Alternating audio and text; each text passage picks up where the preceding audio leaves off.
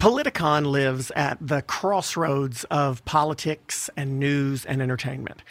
Uh, the way Americans obtain and digest the important information in the world around us over the last several years has become a billion dollar industry. Our news anchors and our news reporters are all celebrities.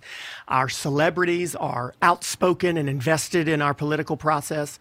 And at times, the line between entertainment and politics can become incredibly blurred. So, seven years ago, Politicon recognized this phenomenon and they began working to use the power of that increasingly gray area to start some very important conversations, to bring together in one place people from all corners of the political spectrum for thoughtful debate and discussion about some of the most important and urgent topics and issues facing America. They wanted to harness the power of entertainment to get people engaged in issues that they might never have engaged in before and capture an audience's attention and make them think about about how they might improve the world around them. So, when Politicon began in 2015, its enormous success was really no surprise because even though Politicon was the first of its kind, using entertainment to spur people to start important conversations isn't really an entirely new tactic. Great TV and film documentarians have been doing it for years. And of course, I'm not talking about just any documentary, not just the kind that we all had to watch in high school, not talking about nature documentaries, not those TV docs that teach us about World War One or how cheese is made. Um, some of the world's greatest documentaries are able to take a subject that's so obscure, tell the story, and make us feel joy or fear or sadness in ways that are even more powerful than some scripted films can. And they do it all while teaching us about something that we might have never heard of before.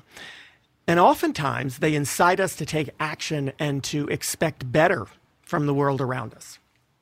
I'm Clay Aiken, and Politicon's guest this week on How the Heck Are We Going to Get Along is exactly that kind of documentary maker. Alex Gibney has been called the most important documentarian of our time. His documentary films and series about Enron and WikiLeaks and Scientology, Eliot Spitzer, Steve Jobs, Vladimir Putin's Russia. They've not only been showered with praise and awards, including six Emmys and an Oscar, but his docs have done more to give viewers a glimpse into some of the darkest and most disturbing sides of human nature than almost any documentary films ever made. Now, after exposing the secrets of organizations like the Church of Scientology for his series Going Clear, or the secrets of businesses like Elizabeth Holmes' Theranos in his film The Inventor, out for Blood in Silicon Valley, Alex Gibney is returning to HBO next week with his newest project, The Crime of the Century. It's a two part documentary that takes on possibly his biggest subject yet the pharmaceutical industry. He'll talk with us this week about some of the secrets he uncovered as he documented the most powerful industry in America. And I'll ask him what our political leaders can do to prevent healthcare prices in America from continuing to rise, to prevent the opioid crisis from being exploited by pharmaceutical companies. And do politicians even have any power at all over an industry as strong as Big Pharma? In Alex Gibney's vast experience documenting some of the most scandalous and unscrupulous members of our society. What has he learned that might help us understand why it's become so easy for Americans to trust the untrustworthy? And if believing people and their dishonest messaging um, is simply a flaw of human nature, how the heck are we going to get along? Hello, Alex. Yes. Hey, are you on? You can hear me? I can hear you. Can you hear me? I can hear you. I'm actually kind of pumped about uh, this. I just want to make sure Mike can hear everything he needs. Mike as our, our uh, engineer. You know all about the camera stuff. I'm actually, you know, we've done this a while, um, for a year now, and I don't always get to talk to people who I have like, seen all their stuff Um, so it's really kind of cool to talk to you. I'm thrilled that you're able to do this with us. Thank you so much. First of all, let me just say that. Delighted. I am a, I'm a, a big fan of your stuff uh, from Going Clear and, and The Inventor and all that. And, and it's, it, it's varied. Your, your topics are so kind of all over in a way. Is there a thread that you find within them, like how you choose them? Sometimes I choose them, and sometimes they choose me. So that would be the reason for variety. And sometimes it's important to branch out a little bit. I mean, I, I, think if you look, you dig down. I mean, I am interested in deception. I'm interested in def- in fraud, and I'm introduced interested in abuses of power. That said, I've I've done docs about sports, about music. Um, you know th- that interests me too. Um, I guess I'm also you know I'm, I'm interested. So um, you if, if you dug, you could probably find a commonality of purpose. But I think what drives me to do certain stories is because they are good stories. Do you know they're good stories before you go into them always? Generally, but I, you know, thing is, it's sometimes a good thing to to imagine that you know the story when you start, but it's also very helpful to be humble enough to realize that you may not know the story at all and it may take you in a completely different direction and that ends up being pretty important and powerful too. When did that happen well let's look at the Armstrong Lie for example. You know i was i was hired on that film to do a kind of ride along let's observe lance during his comeback year which was 2009 um, and that was to be a sort of you know that was to be a kind of pure sports doc, you know, following a, a, an athlete at the top of his game or an athlete coming back and you know after he had been at the top of his game and could he do it again? Um, well, well, uh, he did something again. Things turned out a little bit differently. Um, so, yeah. Do you no, go ahead. Finish. Sorry. Yeah, yeah. And and when I started uh, the film I did about Julian Assange, We Steal Secrets, you know, I I went in thinking that uh, it was a David and Goliath story, and that Julian was kind of an unalloyed good guy.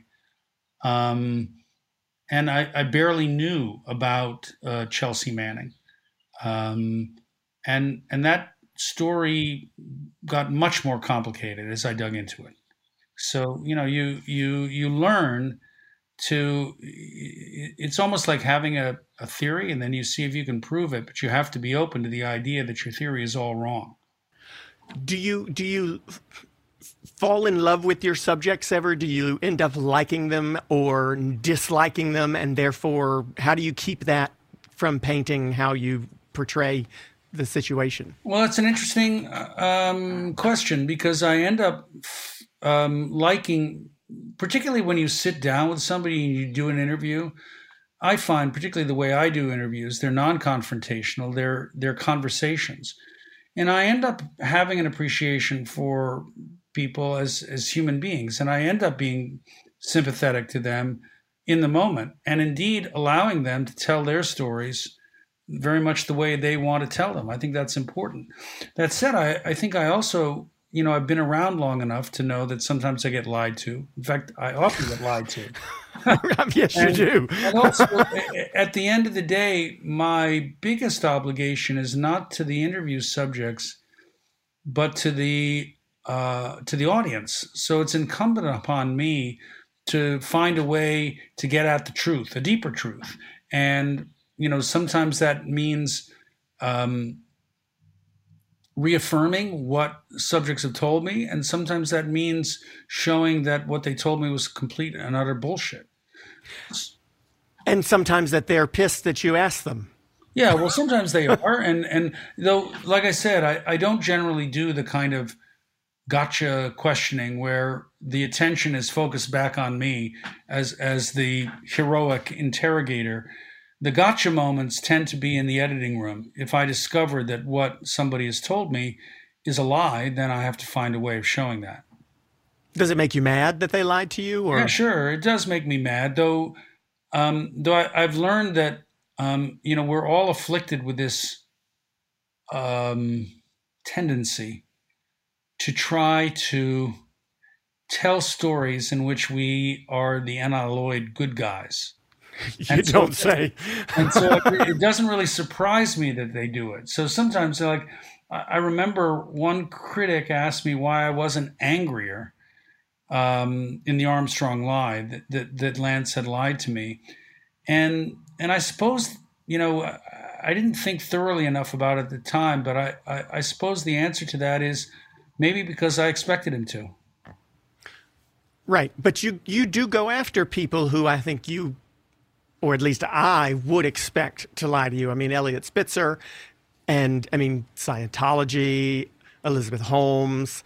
Um, I mean, you you you kind of do you think you gravitate towards people who are deceptive, or do you think we all are, and you just happen well, to I gravi- point it out? I mean, you know, characters at the int- uh, characters at the center of stories, um, where there's some element of deception. You, yeah, you're going in knowing that you're doing a story not only about deception, but also possibly and likely about self deception. So, in that sense, it, it kind of comes with the territory. Self deception.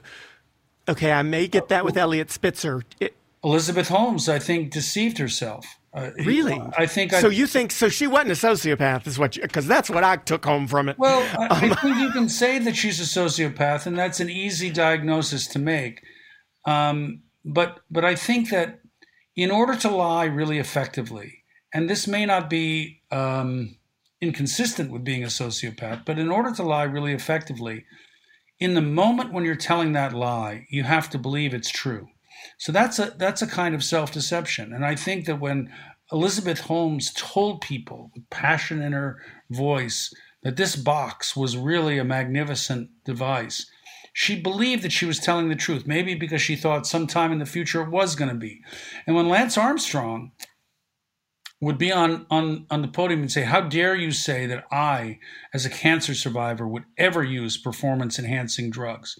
I believe that at the moment he said that, he believed he wasn't lying, even though he would come down uh, off the podium that he was speaking to people on and and he might go do another bag of blood and he would know very well that he was lying. And one of the things he said to me later was you know because i called the film the armstrong lie. He said yeah well i did lie but but I think the best liars are people who deceive themselves into believing that it's the truth. So that's why self-deception I think is important. It's important to understand how the psychological process works.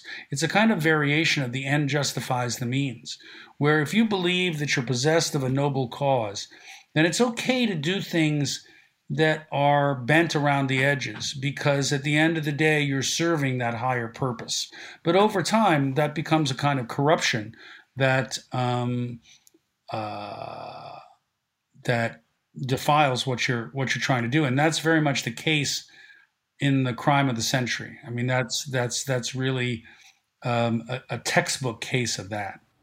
Yeah, so, are there differences then in the ways that people like Eliot Spitzer, Lance Armstrong, Elizabeth Holmes lie, and the way organizations like Scientology and Big Pharma lie. I mean, you're talking about. People, I, I, think people inside the organizations tell themselves the same kind of lies. Oh, really? In other words, the Sacklers say, well, let's take Scientology first. You know, Scientology, um, the people at the top, or people like Tom Cruise, would say this is a really important and vital tool for uh, advancing human society. You know that it's that grandiose, and therefore people who oppose this must be um, dispatched with all possible venom um, because they are the enemies of something great and something good. Conversely, you know, because most even terrorists, you know, if you if, if you look if you talk to people about terrorists, very often, particularly terrorist inculcation. That is to say, when when they're when when people are being recruited into terrorist organizations, they're not recruited by people saying, you know, please come to our organization so you can do horrible things to people you know, they're recruited with a vision of goodness, uh, of uh, of a vision of the world in which um, whatever version of that religion is, whether it's a political religion or a real religion, is going to bring freedom and peace and prosperity to the world. And once you're hooked, then they say, in service of this great thing that we're all a part of, we must now ask you to do some terrible things, and it's important that you do them. But the initial hook is not a hook to being bad, it's a hook to a larger greatness of, of possibility. And I think in the case of Purdue and the Sacklers, I mean, ultimately, you know, the big crime here, it's a crime of what happens when commerce meets healthcare.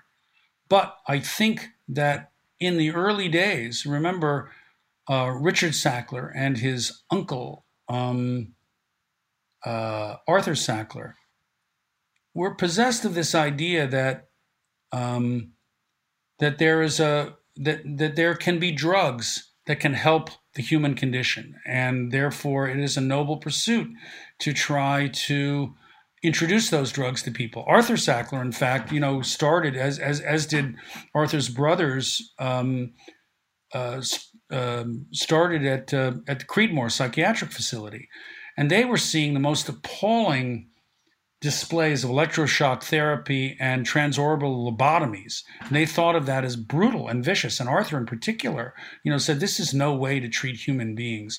If only we could devise a pill that would um, cure these mental diseases that are now being so brutally um, attacked through these other means. And it was that that becomes the kind of noble idea that leads to a deeper corruption. We're treating people's pain. What could be more noble than that? And but but but but along the way, the lure of money is so great that you begin to rationalize ever more and more. There's a wonderful phrase. Um, I, I, can't remember who said it, but it's basically the, the phrase is economic actors are not rational, they're rationalizers. And so what you find in, in corporate corruption is rationalizing. In other words, we're doing good.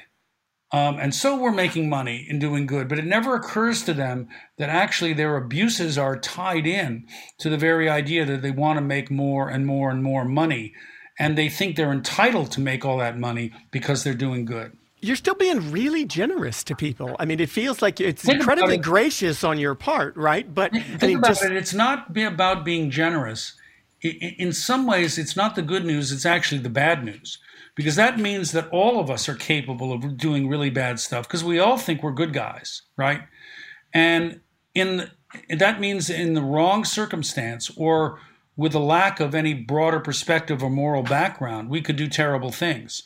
That's what takes you down the road of Nazi Germany, for example. So, so I don't think it's generosity. I just think it's a try. It's an attempt to understand human psychology. That doesn't mean that there isn't at the heart of this an abuse of power. I mean, I think that, you know, one of the things that drew me to this story was the idea that this wasn't an opioid crisis, something that just happens. You know, oh my God, isn't it terrible that weak people get addicted to drugs uh, and and they end up overdosing? Isn't that terrible? What are we going to do? Well, no, this was about a crime in the sense that that Purdue and then later other companies purposefully um, engaged in fraud to hide the dangers of these medicines, of these opioids, so that they could make more money. That is a fact. And they were enabled by uh, federal bureaucrats, later on Congress people. Um, and so it ends up being a crime. All I'm saying is if you want to look where the crime started, it's not Snidely Whiplash in the basement of a laboratory going, I'm going to go kill some people for money. That's not how it works. It, it starts out with something noble and then ends up being something very deeply corrupt. Well, when you talk about fraud, you're talking about those those fraudulent activities that they that they undertook, they part they partook in, that you were saying we're all in the service in their minds. We're all in the service of this greater good. But but they had a knowledge of the fact that they were doing things that were wrong. Um, I'm not so, sure they do. I mean, even today, you know, in committing the fraud, in the cover-ups, in the way that they they marketed and presented these these things, uh, you don't feel like they knew that. No, I, I, I think they pretend. They either pretend or they've internalized the idea that they've never ever done anything wrong. I have David Sackler, uh, who's Richard's son, you know, at the end of part two of Crime of the Century, saying basically saying on camera, basically, I can't remember, I can't quote him exactly, but essentially saying that we never did anything wrong. Um, that's and you think he means you really? You're telling me you think he really believed that? Yes, I do. He wasn't just lying. No, I think it's delusional. Um, well, okay. But so, that doesn't mean I, I, I, you know, and I think he's wrong, and and I think that um, it's convenient for him to say that because he's surrounded himself with lots of powerful lawyers and um, who may know better but are being paid to not yeah, know better, who, right? Who, who paid to carry his water. Right. So, so uh, just to kind of well, first of all, I, we mentioned it in the introduction, but but the crime of the century starts um, on premieres on May 10th on HBO. Uh. Two night, two part doc. Not your first at HBO. People have seen quite a few of yours there. Several Emmys um, in the background, I'm sure. Uh, but uh, so so people can see this May 10th and May 11th on HBO um, and HBO uh, Max and all that that yeah. stuff also. But I um, I kind of want to take part. I don't want to give too much away from this because I want people to watch it. Sure. But what is interesting to me and and to what we're trying to do here on this particular podcast is sort of relating some of that human nature stuff that you were talking about to maybe maybe delusion is a harsh word to use, but but it's the only one I can think of now, to politicians and the political process. I mean, you you you talk about how they um, politicians protected um, these big pharma companies for quite a while. Do you think they knew um, better? Do you think politicians were also delusional into thinking, oh, well, these medications help people, and what we're doing is, I mean, is there that same uh, uh, willful ignorance um, on politicians' part? I was just about to use that phrase, willful ignorance or willful denial. What do politicians get from big pharma? Money, money. lots yeah. of money. And that's what helps them get elected. And politicians, look, in some ways, let me be sympathetic to them for a second. I know, you know, in the past few election cycles, I, I you know, in the past, I didn't give any money to politicians, but at a certain point, I, I, I thought it was an existential issue. And, and you, and you discover very quickly how desperate politicians are for money. And even after they win the election, it's like the very next day after the election, it's like, well, that one was a really tough one, but now we gotta we gotta gear up for that next campaign. We gotta raise money. And you wonder, well, when do they have time to legislate? Because they're spending so much time raising money. 40 um, hours a week at least, even when they're in Congress. Correct. And so that's appalling because it means they really can't pay attention to what's going on. And by the way, Big Pharma knows that, and most lobbyists know that. Most, you know, people are, I think, would be surprised to learn that um, these big companies, in many cases, write the legislation that is jammed through Congress uh, on their behalf. And so, yes, I think politicians practice a kind of willful denial. I mean, you know, in one of the stories that we tell is the story of a law that was passed that actually undermined the ability of the DEA to go after big companies who are flooding the country and I'm talking about some of America's biggest corporations who are literally flooding the country with opioids in ways that they knew to be irresponsible because they knew where every pill was going, every pharmacy, every pill. And, you know, you'd have towns of a few thousand people and be getting millions of pills, one for every man, woman, and child for every day of the year. So that can't be for back pain. That's got to be for something else. They knew better. And there was a law that allowed um, the DEA to crack down on them and crack down on them very effectively if there was so-called diversion, which means taking prescription, proper prescription uh, drug transactions and diverting them or allowing them to be diverted into the black market. So legislators, at the behest of lobbyists, some of whom used to work for the Department of Justice and or the DEA, um, go along with rewriting these bills because they're told it'll actually be better for law enforcement. It wasn't better at all, but they don't do any due diligence. and they're given this, and they're given a very tidy title, which sounds like it's better for everybody and addressing the opioid epidemic when it's when indeed it's doing the exact opposite. So at some point, I don't think it's cynical because a lot of them get up there with a, a, a, a great deal of uh, a, sense of of um, righteousness. And you know we're doing the right thing for the american people. This is bipartisan. I mean the law i'm talking about uh, was an amendment to a law but it was passed by unanimous consent. That means every member yep. of congress passed it which means that um, they didn't bother to read the bill and they didn't bother to do their diligence on the bill to see just how damaging it would be. They floated it because big pharma wanted them to float it and because they were going to get paid lots of money so it was pay to play. And that is staggering. But, you know, back to your point, I think that they allow themselves to do it not because they think I'm taking money and it's bad, but I need the money, even though I know hundreds of thousands of people are going to die as a result. But fuck it, I'm going to take the money. And I'm sorry to, to swear if that's the. Oh, who gives a shit? We do it all the time. Okay. Some things deserve it. so, so they, so that's not how they do it. They do it by saying, This is so important. So many people are suffering. Right. And this will really help law enforcement, even though it eviscerated law enforcement. And this will really help patients, even though it did enormous damage to patients. They just believed the bullshit that they were being spun by the lobbyists because it was in their financial interest to do so. So I think people know this. Voters at home know it. I mean, we, I think most people don't trust any politician at this point. Um, but some things like money in politics and the amount of money that companies spend or spend to lobby to, to affect legislation just don't get any energy from voters. They're not sexy issues. They're not things that most people vote on. So, as much as we know it is destructive uh, not just in big pharma, but in, in dozens of other policy areas. Um, is there a way to get people more interested in the effects of it um, and to, to actually want change? Because I don't know that really either side of the aisle is too eager to stop taking this money um, unless the laws are changed and no one can take it, right? So why, how do how do we take an issue like this, um, like money in politics, lobbying the the damage that can be done to Americans' everyday lives because of money in politics? How do we make it sexier so that people actually put it even closer to the top of their list of priorities? It's a good question and it's a tough question. But before I answer that question, let me go back to something you said earlier.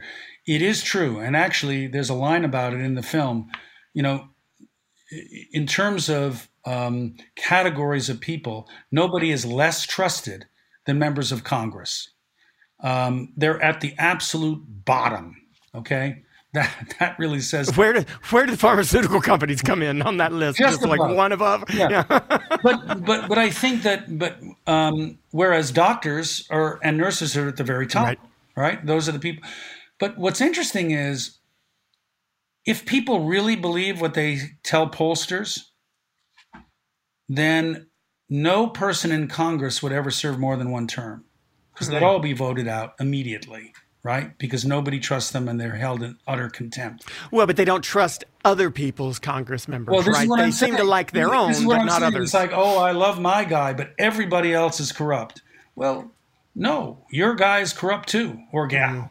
You know, they're all corrupt. They're corrupt not because they're um, a, a different kind of person than the other Congress people, but because the system is corrupt. The system is a pay to play system, and people have got to fixate on that because unless that fixed system gets gets fixed, we're all done. That's why the opiate crisis happened, is because of money, um, right. and because money is greasing everybody's palms every step along the way, and money, the the unchecked desire for money allows for um, a collateral damage that is just colossal. I mean, we're talking about 500,000 people dead.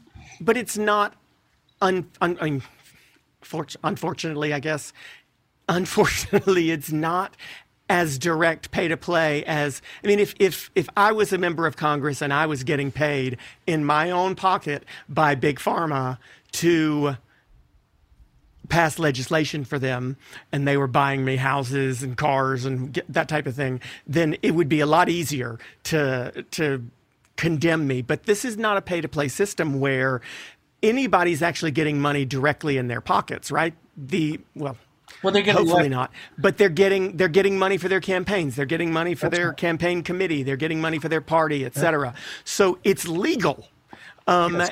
it's but it's not, and it doesn't.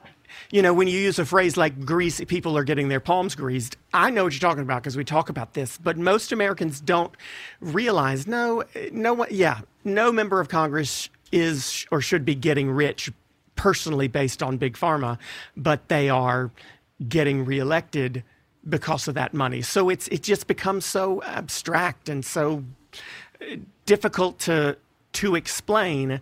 Um, and then with a thing like the opioid crisis, you have that added selfishness on so many people's parts where they say, well, I'm not addicted to drugs. That's their problem, right?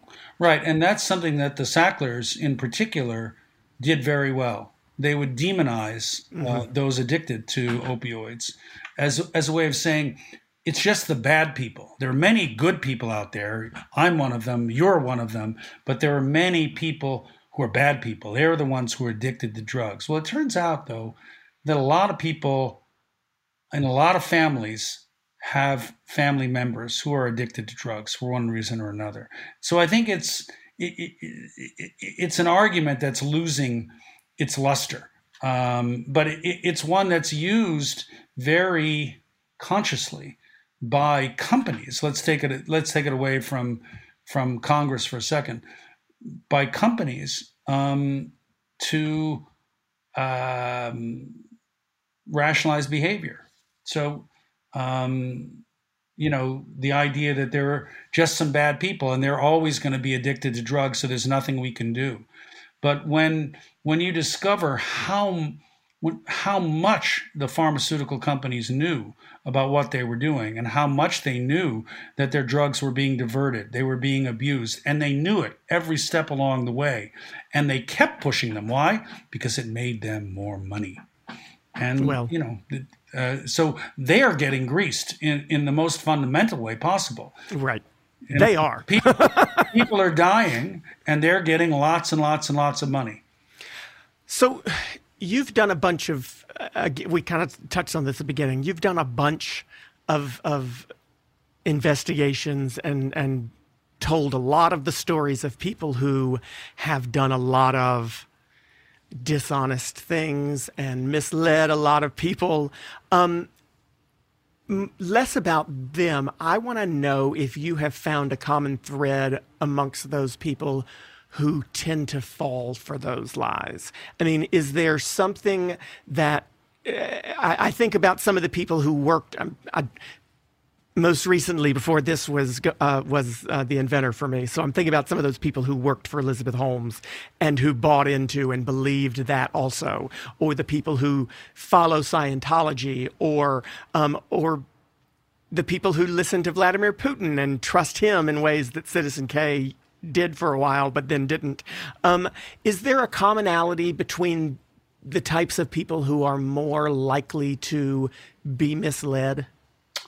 So I'm not sure that there is a commonality. It's it, it's like those who get addicted to drugs. I don't think there are certain types of people because actually one of the interesting things about the inventor, the Elizabeth Holmes story, um, I profiled in that film a number of very experienced investigative reporters who were totally taken in by Elizabeth Holmes. Right. And they were taken in by her. Why? Because she presented a paradigm that was so appealing. It was a fact too good. It was a it, it, it, it was an ideal that was too good to check. That they wanted to believe too, they right? They wanted to believe because they wanted to believe that there would be a woman in male dominated Silicon Valley who could make a billion dollars by doing something good. it's a fairy tale story. And by the way, if you're a journalist, it's also not the usual story. It's it's a it's a good news story, not too many of those around. So, you know, why not invest in that? And isn't it a beautiful thing that finally a woman who's super smart, um, super passionate, super articulate, and is is is trying to campaign, we think, for the health and benefit of patients, and indeed is trying to succeed as a woman in male dominated Silicon Valley. What is not to like?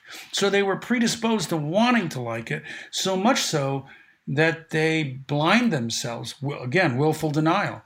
Um, so I think it's a human trait, and and and the people I look at, um, you know, tend to be good at getting over on those folks or people in general. Why? Because they're charismatic because they represent a higher ideal. I mean, Lance Armstrong did raise hundreds of millions of dollars for cancer, right?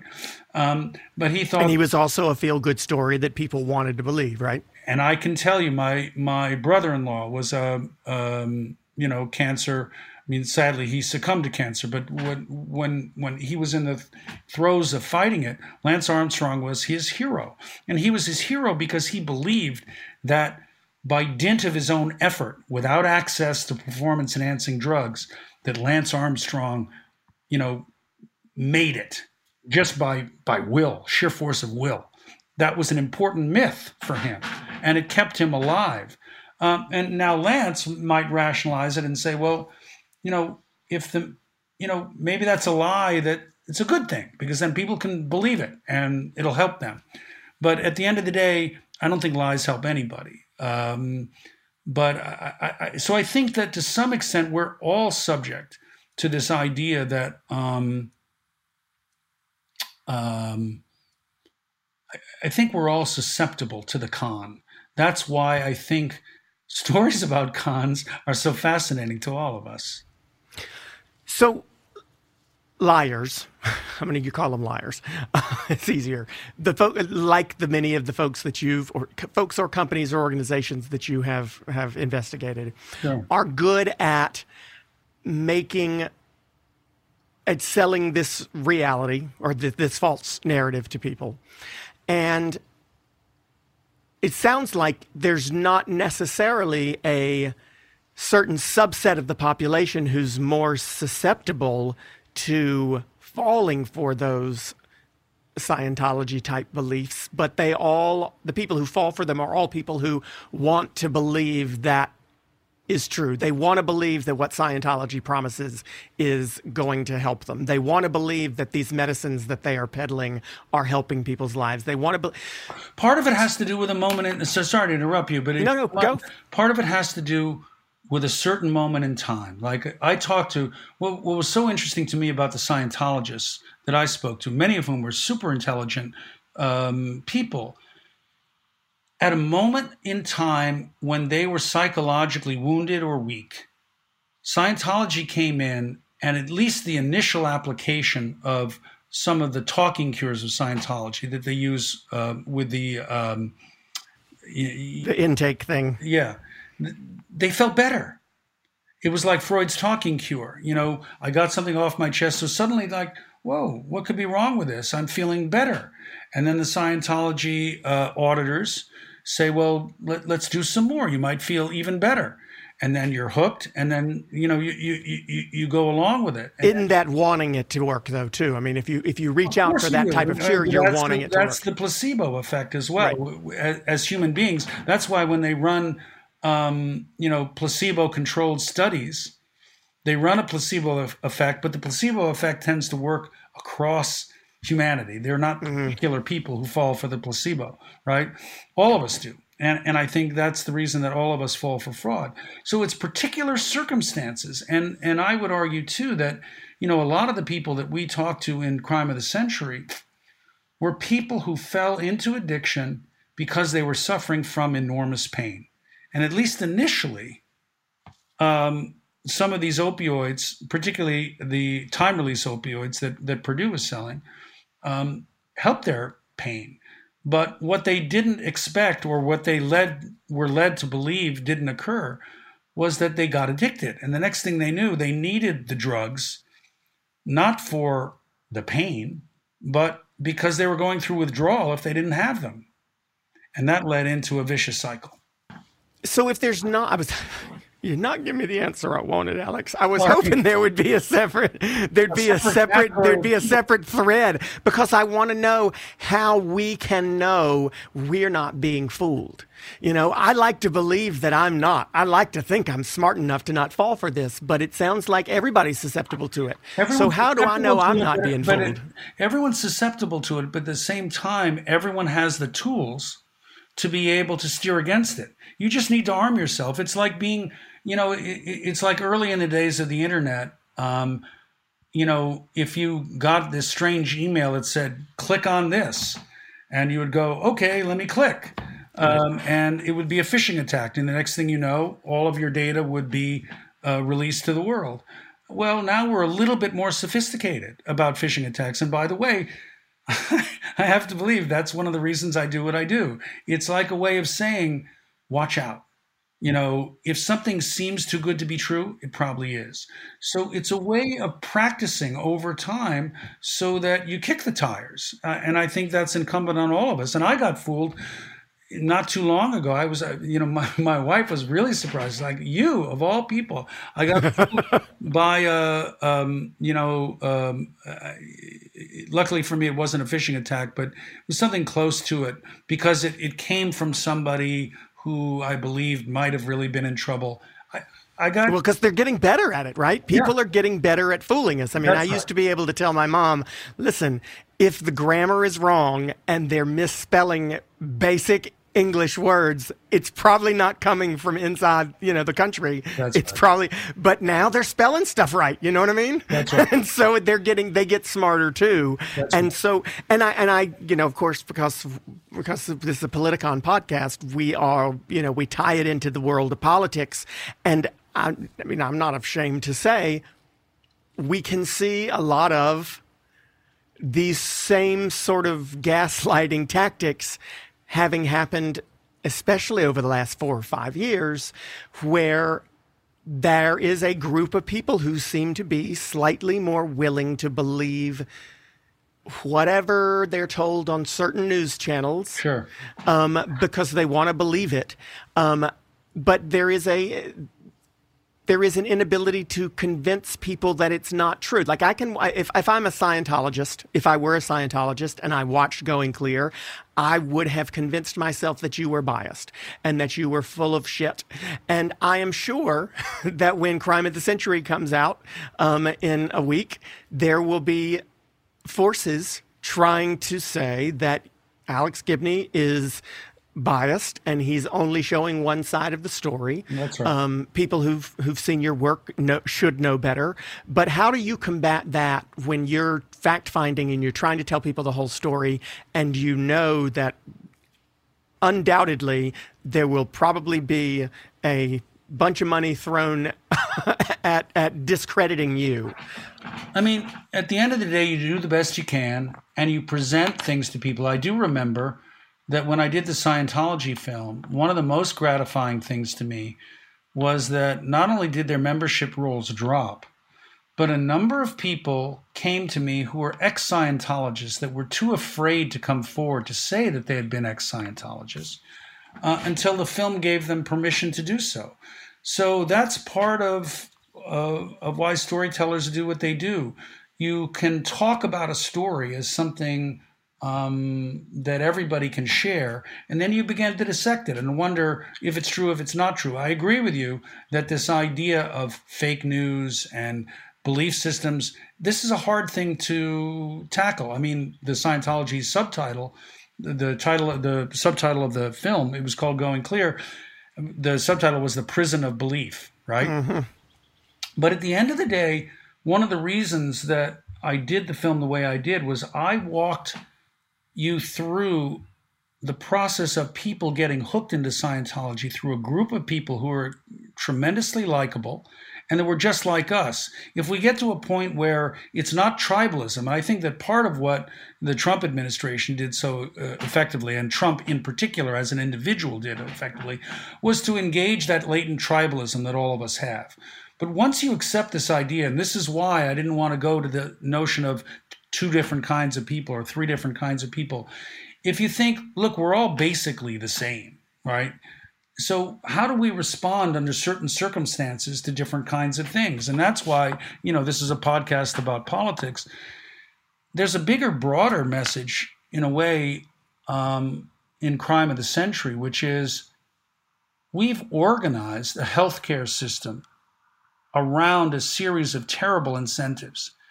If the incentives are just to make money, then the patient doesn't come first. Right. The patient comes last. Because you don't want them to be healed. You don't want them to be well. At the end of it's the a, day, or it's a sick but, care system, but, not a health care system. That's correct. And and and it, it's bifurcated. You know, there aren't groups of doctors working for the good of the patient. The billing system, you know, rewards you know repetitive procedures. I call it the MRI problem. You know, where if you're a doctor's group and um, you buy six MRI machines, it won't be surprising that suddenly the rate of doing MRIs at your practice goes massively up, even though in many cases x rays would do just fine, right? but you got to pay for those MRI machines. So there's an incentive built into the system that rewards that kind of behavior, which is not necessarily so good for the patient. So shouldn't the I mean so but that incentivizes insurance companies who buy, who we demonize a lot and they probably should be um, but who we demonize probably more than we demonize the pharmaceutical industry but the insurance industry is slightly more motivated to keep people from having to go to the hospital and to keep them well, whereas the pharmaceutical industry is not necessarily motivated to cure anything when they can treat it instead, right? That's true, but you know, again, going back. I'm not. My, I'm not praising the insurance company. No, no, no. I, so. I, hear, I, hear, you, and, and and sometimes we depend on insurance companies to to do the right thing and to challenge overcharging and so forth and so on. But what you discover too is that insurance companies have profit motives, and that means that they employ investigators, and we show a scene in this in the film because one of the companies that we profile, not Purdue, but a company called Insys, you know, that was promoting fentanyl, which is a an opioid, a synthetic opioid that's 50 times more powerful than um, heroin.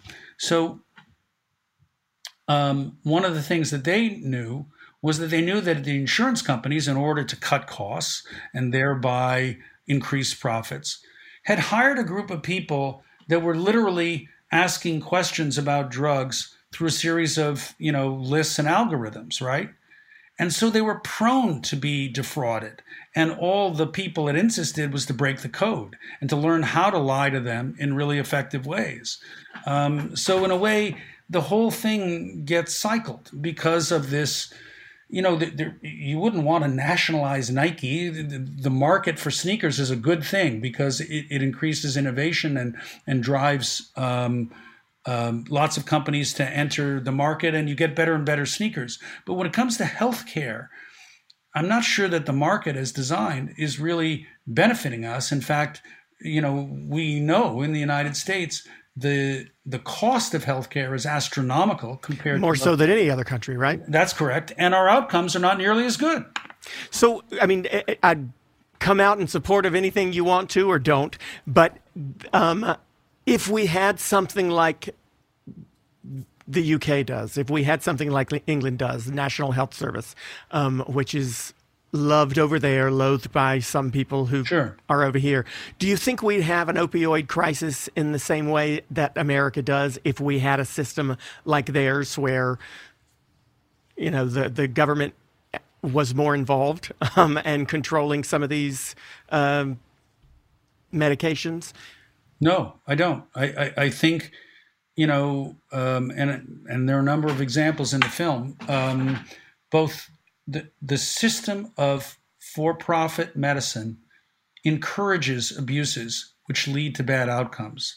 And I think if um, if people get any message from crime of the century, it's that that the opioid crisis was driven by the profit motive more than anything else, um, and and a system that is misaligned with the interests of patients. Why is why are fire stations um, and police departments not privatized?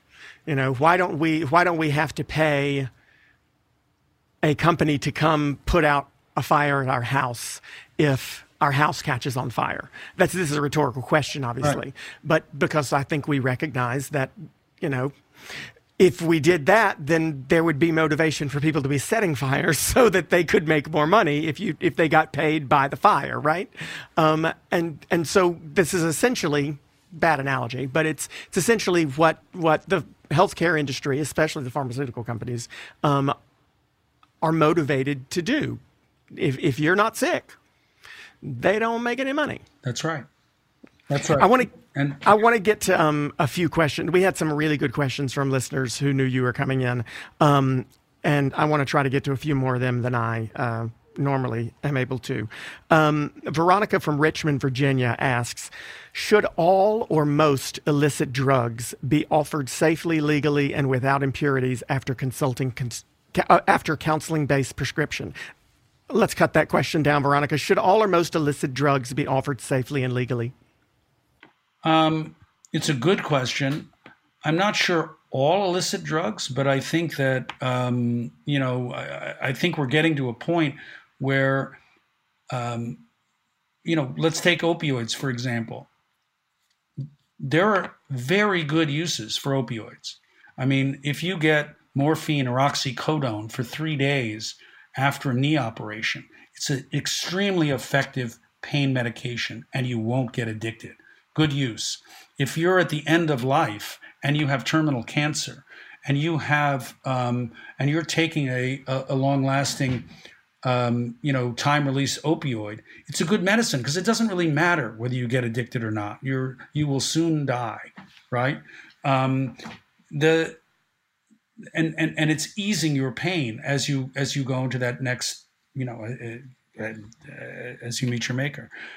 So I think that rules and regulations are important, and the demonization of drugs need to be removed, even though there, I do believe there need to be rules and regulations over the usage of drugs because some are intensely dangerous, like fentanyl, for example, is so powerful. I mean, one of the things we got from um, uh, DEA officials was they would come upon corpses who had overdosed from fentanyl and the fentanyl pipe would still be in their hand because they had overdosed so soon after ingesting the fentanyl that they didn't even have time to drop the pipe.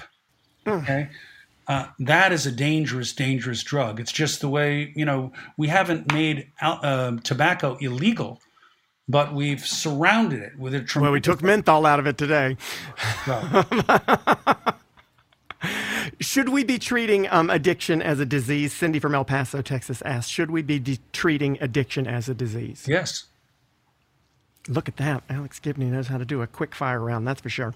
Um, Judy from Atlanta, Georgia asks From finance to pharmaceuticals, how can we find players that we can trust? Is there any such thing these days? I think the best thing to do is not to look for people to trust, but to design a system that encourages better outcomes. That's a little bit of what I was talking about before. If you have a system where the incentives are all wrong, then bad things are going to happen. So it's it's about putting putting the guardrails up in a way yes. to make sure that people aren't motivated to cheat. That's right. And and you know, even in the current system that we have, though I would argue that the current system is is is always going. You know, it, I think that kind of um, um, you know winner take all capitalism and healthcare are not necessarily good uh, bedfellows. But let's even take the system that we've got. You know, one of the examples that we show in the film is that essentially uh, OxyContin, which was Purdue's drug, um, was approved by somebody at the FDA. He actually worked with Purdue to write his own medical review of the application that Purdue submitted. It's like the it's like the student getting to write his own test and grade his own paper. Um, but then Purdue rewards that person by giving him a very high paying job. So where is the guardrail for us as the consumer? Because this drug now is released with a package insert that says it's safe, when in fact there was no evidence that there was that it was safe at all because um, uh, somebody was bought off. Uh, last listener question, Ellie from St. Paul, Minnesota. Good question. How do you stay positive and energized when you're focusing on such difficult topics? that is a good question. I try to uh, um, I try to hit tennis balls, and also I focus on you know I'm spending a lot of time thinking about heroes now. You know, people. You know, even in this story, there are a lot of people, journalists, but also um, law enforcement officials and others, and and citizens. A wonderful country doctor in in in the western part of Virginia who rose up and, and, and, and sort of organized the Citizens Crusade. Ordinary people who do extraordinary things to try to make the world a better place. There are a lot of people like that out there, and they inspire me, and, and that's one of the things that makes me feel better. Maybe a future project on on heroes on people who are a little bit less shitty. Um, you know if if you're if you're list, if, if, you're listening now and you um, and you have ever watched TV or movies in your life, uh, and you're like me, there are always a few movies that I know I'm going to like because it's got Meryl Streep in it or something like that. I know if Meryl Streep or Glenn Close are in it, I'm absolutely going to love it. I know if Tom Hanks is in it, I'm almost certainly going to love it. I mean, we all have actors like that, and most of us have directors like that as well for scripted movies. Um, uh, Steven Spielberg, Martin Scorsese, who we know these things about. Um, if you've ever watched a documentary, um, chances are one of them that you've seen has been an Alex Gibney documentary. And it's just, I mean, it's been a true pleasure to be able to talk to you about this, not only because I think it's a fascinating topic, but because Alex Gibney is that name when you see it on the dock, you're like, oh shit, that's going to be good. That's going to not only hold my attention, but it's going to teach me about something, you know, every once in a while you've got something like a, you know, an Eliot Spitzer, which we all had heard, who we'd all heard of. But I did not know near as much about the Enron situation as I did after I watched uh, your doc on Enron, your documentary on Citizen K, Citizen K, the documentary yeah. um, on on now, of course, I can't remember his name. yes, in Russia, um, uh, who's been persecuted by that uh, regime there, just had me gripped. And much like Meryl Streep does it in scripted movies and Spielberg does it for me in scripted movies, Alex Gibney is a name. When you see that name attached to a documentary, run, don't walk, um, to your streaming device and put it on your watch list and watch it. And you're lucky because uh, the Crime of the Century starts on uh, May 10th, so just just a week away, um, and it's a two part doc, May 10th and May 11th. Um, you uh, like I said, if it's got Alex Gibney's name on it, it's gonna be good. So if you haven't watched his other stuff, watch Crime of the Century on May 10th and May 11th, and then go watch all his other stuff because you'll be gripped by them as well. Um, Alex, I have to ask you the last thing before we go because we ask everybody this. You know more about human nature and some of this psychosis of bullshitting people and falling for bullshit, etc how the heck are we going to get along? We work at it, and and I think there are a lot of examples of of of it working, um, and we've made a lot of progress in ways that it, it, it, it would have been hard to imagine, say, hundred years ago. Um, so uh, we just keep working at it. That's the best way forward.